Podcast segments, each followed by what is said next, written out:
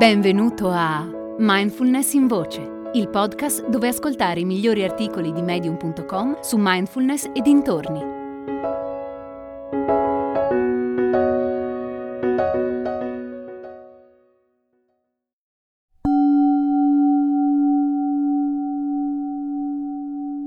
Se ascolti Mindfulness in Voce nell'app Spotify o Apple Podcast, lascia una recensione Fallo ora ed entra anche tu nella community di ascoltatori amici di questo podcast. Te ne sarò grato. Accettare il passato e vivere il presente di Silvia Clare. Una volta qualcuno mi ha detto, se dentro di te sei lacerata e combattuta per qualcosa che è accaduto in passato, chi ne esce vincitore e chi sconfitto? Tu o tu? Cosa fai? Come ti comporti in una situazione così delicata?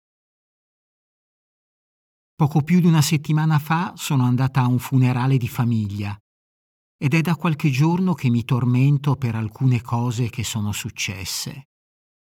Nella mente ripercorro ciò che ho detto o non ho detto, le risposte che mi sono state date o non date. La famiglia è un'istituzione complessa e questo è ancora più evidente in circostanze come i funerali, che alcuni considerano come occasioni per fare pubbliche relazioni e altri invece come riti sacri per celebrare la vita di una persona. Tutti a volte ci tormentiamo per cose accadute nel passato, ma dovremmo capire che è un comportamento inutile, perché ciò che è stato non si può cambiare. I tentativi di riscrivere il corso degli eventi e creare finali diversi sono sciocchi e vani. Quello che è successo è successo e la sola cosa che possiamo fare è andare oltre. Nella mia esperienza l'unico buon motivo per rivangare cose già accadute è se vogliamo trarne degli insegnamenti. Altrimenti è solo roba passata, per cui non vale la pena dannarsi l'anima. Possiamo ripercorrere il passato per capire perché qualcosa è andato storto, per capire come fare meglio la prossima volta, o magari per valutare a che punto siamo rispetto a certe situazioni sulle quali stiamo riflettendo. Così allora diventa un comportamento costruttivo e utile. È questo il valore aggiunto del passato, il senso di quelle riflessioni.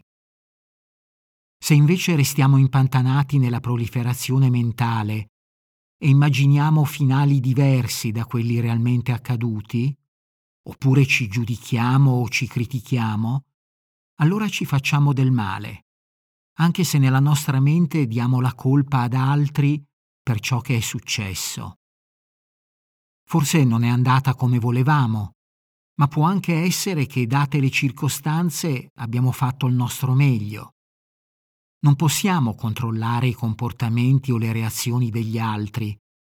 Forse le nostre previsioni o le nostre speranze non si sono avverate ma quel che è successo è successo.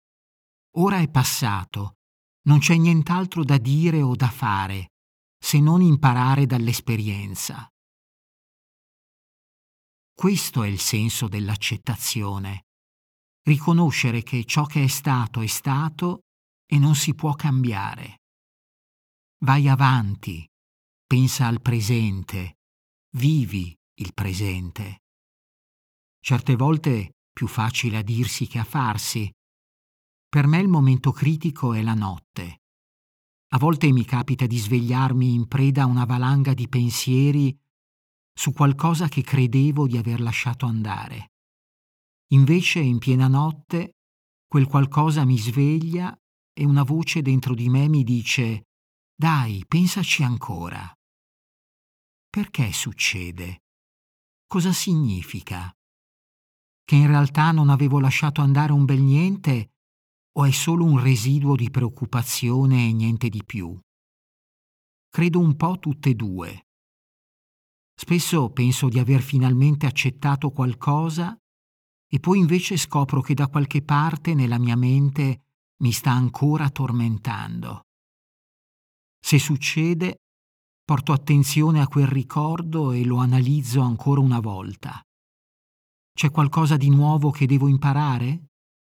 C'è qualcos'altro che devo fare? E ogni volta che mi faccio queste domande, di solito scopro che devo ancora lavorare un po' sul piano dell'accettazione. Scopro che forse mi sono presa in giro, pensando di averci messo una pietra sopra quando in realtà non era così. Scopro che nella mia accettazione iniziale c'era dell'evitamento, del giudizio. Non era un lasciare andare genuino e spontaneo. Non ancora almeno. È un lavoro in corso. Accettazione vuol dire che hai davvero lasciato andare qualcosa con compassione, che hai riconosciuto che tu e l'altra parte o le altre parti, date le circostanze, avete fatto del vostro meglio con quello che sapevate in quel momento e che ciò che sapevate forse non era quello che avreste voluto sapere, ma ciò nonostante in quella situazione avete fatto del vostro meglio. Ora smetti di giudicare quel tuo meglio come inadeguato o indegno. È questo che vuol dire accettare e forse anche lasciare andare definitivamente.